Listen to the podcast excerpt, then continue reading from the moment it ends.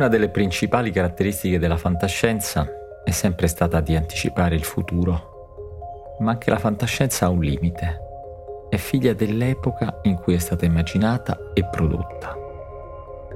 E così, se ci immergiamo nella lettura di un romanzo di Philip Dick o guardiamo un film di Steven Spielberg, balza subito agli occhi una curiosa caratteristica della fantascienza del Novecento. Nel futuro l'umanità userà ancora il tatto. L'essere umano potrà abitare una terra post-apocalittica, viaggiare su un'astronave nell'iperspazio o essere arrivato su Marte. Potrà anche avere visori al posto degli occhi, corpi meccanici, orecchie bioniche. Potrà provare sentimenti artificiali e desideri elettrici, ma finirà sempre con il toccare le cose.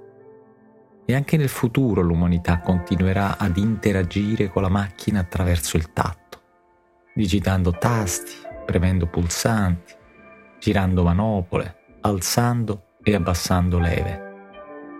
Questo perché la fantascienza è un genere che nasce nell'epoca della fabbrica, nell'epoca della catena di montaggio, un'epoca in cui le cose si trasformano attraverso un contatto diretto, un contatto materiale. Oggi non è più così. Oggi in buona parte dell'Occidente il lavoro si è fatto immateriale. Oggi anche l'economia è stata sostituita dalla sua versione eterea e incorporea, ovvero la finanza. Oggi non digitiamo più nemmeno sui tasti dei nostri dispositivi. Oggi c'è l'intelligenza artificiale. L'intelligenza artificiale non la tocchiamo. Con l'intelligenza artificiale ci parliamo. Appena entrati in casa chiediamo a Siri o Alexa di accendere la luce e mettere la musica. Non la tocchiamo nemmeno con un fiore.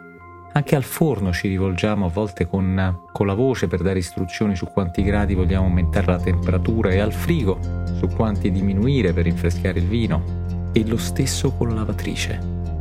Nemmeno gli elettrodomestici tocchiamo più, figuriamoci i nostri computer, i nostri telefonini o i nostri dispositivi intelligenti.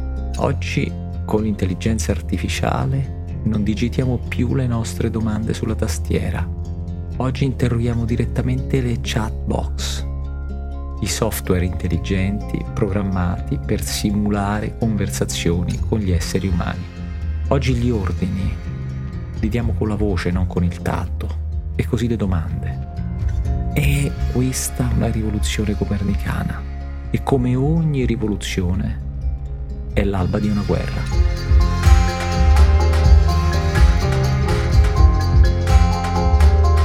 Sono Guido Brera e questo è un podcast di Cora Media. Si chiama Black Box, la scatola nera della finanza.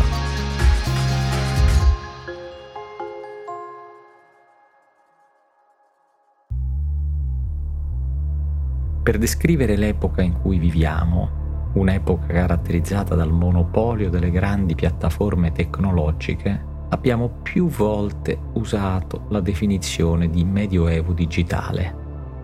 Non è una formulazione esagerata, tutt'altro. Una volta il mondo era dominato dalle sette sorelle del petrolio, Exxon, Mobil, Texaco, Standard Oil, Shell e BP. Valevano quanto, tutto insieme, un paese di medie dimensioni. Oggi che i big data hanno sostituito l'energia fossile, ecco scomparire pian piano le sette sorelle che estraevano materia prima dalla Terra. Oggi che i dati sono il nuovo petrolio, ecco emergere le nuove sorelle, le big tech, i giganti della tecnologia, le piattaforme che estraggono dati, sogni, desideri direttamente dall'essere umano. Sono cinque le nuove sorelle e le chiamano GAFAM, acronimo che sta per Google, Apple, Facebook, Amazon, Microsoft e sono molto più potenti delle sette sorelle. Sono multinazionali la cui capitalizzazione in borsa oggi è superiore a quella di un paese di medie dimensioni. Oggi il loro valore combinato è addirittura superiore al prodotto interno lordo di Francia e Gran Bretagna messe insieme, è superiore a due delle principali economie del pianeta. Eccolo allora Eccolo il Medioevo digitale. E come tutte le signorie o gli imperi medievali, anche le GAFAM prima si sono alleate tra loro, o almeno non si sono fatte la guerra. Così sono cresciute hanno ingrandito i loro territori, hanno edificato il loro monopolio. Fino a che dopo anni di ricerca non hanno immesso sul mercato l'intelligenza artificiale. Fino a che la AI non è arrivata a noi, sotto forma di chatbox, inserita nei dispositivi con cui possiamo interagire. E così, dopo anni di pace o meglio di guerra fredda, è cominciata la guerra, quella vera. Una guerra che per ora vede schierati due eserciti delle piattaforme, uno contrapposto all'altro, e le loro armi sono chatbox. Da una parte c'è la ChatGPT sviluppata da OpenAI, società della Silicon Valley fondata nel 2016 da Elon Musk e Sam Altam e finanziata dal 2019 da Microsoft.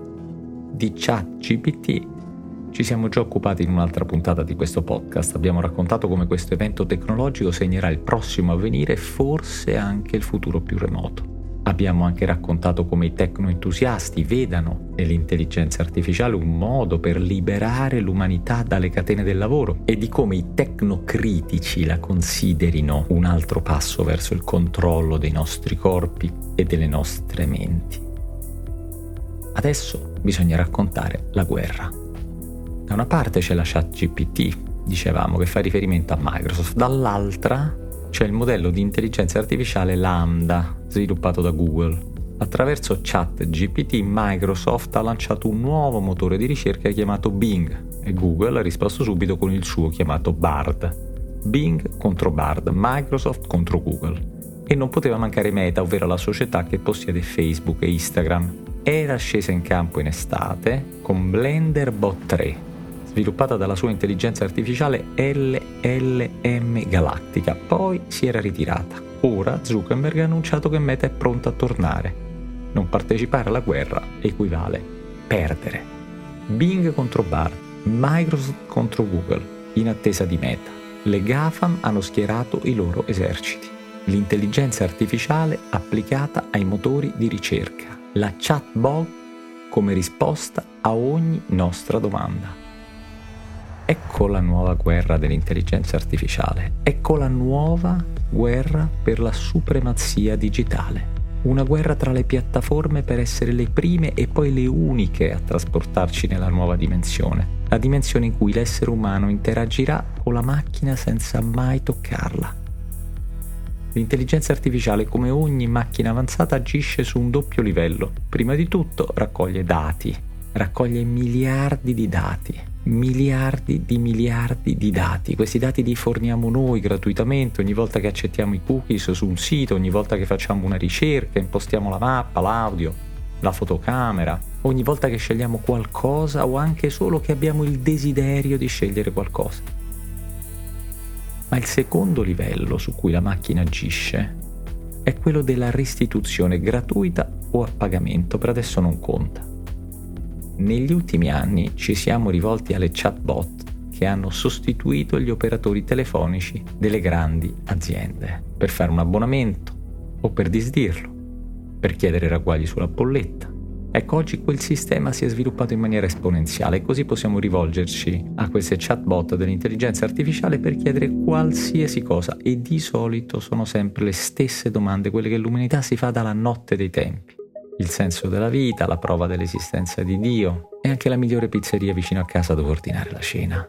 Queste domande contribuiscono a loro volta allo sviluppo dell'intelligenza artificiale, ovviamente anche alla sua capacità, velocità e precisione nelle risposte. E come in tutte le guerre per l'espansione, anche in quella per il predominio tecnologico, è conveniente partire per primi, colpire per primi, anche se non si è del tutto pronti, anche se le armi sono ancora spuntate.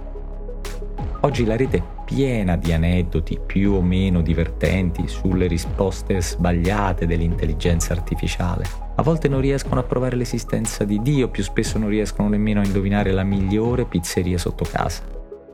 Bard, il chatbot di ricerca di Google, addirittura esordito con una risposta sbagliata. Ha risposto che è stato un certo telescopio invece di un altro il primo a fotografare pianeti fuori dal nostro sistema solare. un errore madornale. L'errore di Bard è costato a Google miliardi di dollari con la multinazionale di Mountain View che ha visto crollare in pochi istanti il valore delle sue azioni di oltre il 5%. Ecco il punto centrale della questione, la sostenibilità economica di questa guerra. Perché come in tutte le guerre per l'espansione, anche in quella per il predominio tecnologico, molto spesso il gioco non vale la candela la spesa sostenuta non è conveniente nemmeno se si trionfa in ogni battaglia. Non è recuperabile nemmeno se si vince la guerra. Secondo un paper di Morgan Stanley, infatti, oggi una ricerca fatta a voce attraverso chatbot costa alla compagnia che la offre 10 volte quello che costa una ricerca normale, una ricerca fatta digitando le parole chiave sul motore di ricerca. 10 volte tanto, una cifra destinata a moltiplicarsi all'infinito quante più sono le ricerche. Se una singola ricerca su Google costa alla piattaforma che la offre 0,2 centesimi di dollaro, un quinto di centesimo, una singola ricerca attraverso l'intelligenza artificiale costa 2 centesimi. E siccome le ricerche annuali sul motore di Google sono stimabili in 3.000 miliardi circa, se si moltiplica la differenza di 10 per tutte queste ricerche, ecco che si arriva a 6 miliardi di dollari. Questo è quanto spenderebbe Google se da oggi tutti gli utenti cominciassero a fare le loro ricerche attraverso l'intelligenza artificiale. E anche per una società come Alphabet, la holding che possiede Google, che nel 2022 ha avuto un risultato operativo lordo vicino a 75 miliardi, ecco che 6 miliardi di dollari sono decisamente troppi, anche per una guerra. Questo è il costo della guerra per Bard. La chatbot intelligente di Google. Ma non è che per il suo avversario Bing, chatbot intelligente di Microsoft, le cose siano diverse. Anzi, Amy Hood, la CFO, ovvero Chief Financial Officer di Microsoft, ha spiegato agli investitori che per adesso nessun aumento degli abbonamenti o delle inserzioni pubblicitarie potrà mai sostenere gli incrementi delle spese per il lancio della loro chatbot. È come fosse una guerra. E come in ogni guerra, entrambi i contendenti sono disposti a perdere quasi tutto, a patto che il loro nemico perda tutto. Solo così si potranno salvare. Oppure devono cambiare qualcosa per abbattere i costi e rilanciare la macchina, sempre che facciano in tempo. Le piattaforme hanno quindi annunciato i prossimi passi, rendere più semplici le interfacce per agire con la macchina e soprattutto cambiare la loro destinazione d'uso. Le chatbot dell'intelligenza artificiale saranno utilizzate per risolvere i problemi, non per rispondere alle domande, altrimenti i costi cominciano a diventare insostenibili. Ecco la soluzione. Ma non è finita qui. Non è finita qui perché secondo le piattaforme saranno proprio gli utenti a salvarle. Per fare un esempio, un dirigente ha ribaltato la famosa frase di Kevin Costner nel film L'uomo dei sogni costruisci qualcosa e loro verranno qui. La nuova frase recita falli venire e loro costruiranno qualcosa. Questo perché? Per sottolineare come ogni progresso nello sviluppo dell'intelligenza artificiale sia avvenuto coinvolgendo gli utenti. Falli venire e loro costruiranno qualcosa e da questo coinvolgimento arriverà probabilmente anche la soluzione al rebus dei costi. Potrebbe essere così, potrebbe andare proprio così. Ma c'è un problema e non è solo un problema di tempo. Tutti i libri e film di fantascienza, quelli che ancora credevano nell'interazione materiale di uomo e macchina attraverso il tatto, avevano un'altra cosa in comune, una cosa ben più importante. Tutti quei libri, tutti quei film cercavano di rispondere a delle domande, alle domande che l'umanità si fa dalla notte dei tempi e continua a farsi anche oggi e continuerà a farsi anche domani. E le domande sono sempre le stesse e riguardano il senso della vita, la prova dell'esistenza di Dio, la migliore pizzeria vicino casa dove ordinare la cena. Non si scappa da qui, potranno esserci i migliori restauri delle interfacce, si potranno coinvolgere nel migliore dei modi possibili il maggior numero di utenti possibili, ma poi si finirà sempre lì a dover rispondere a delle domande.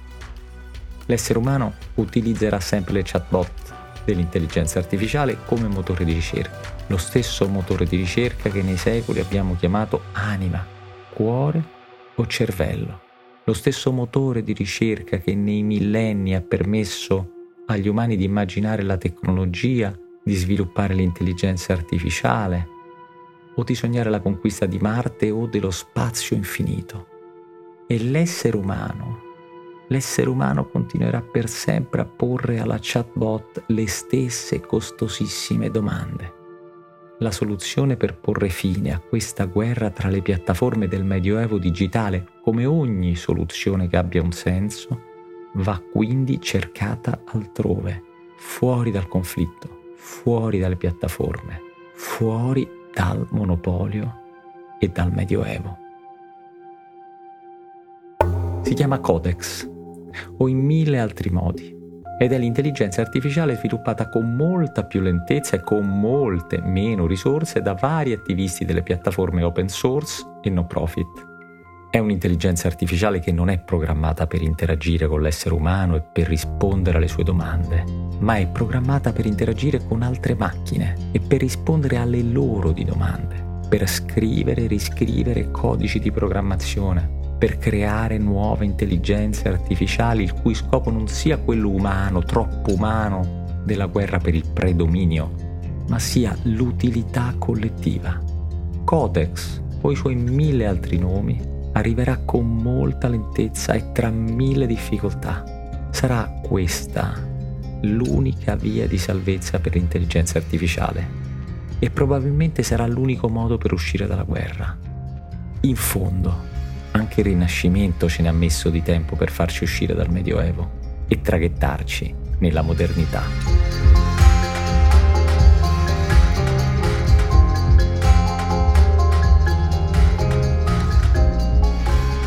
Black Box, la scatola nera della finanza è un podcast di Cora Media scritto da Guido Brera con i diavoli. La cura editoriale è di Francesca Milano. La sigla e il sound design sono di Luca Micheli. Il producer è Alex Peverengo. Il fonico di studio è Emanuele Moscatelli.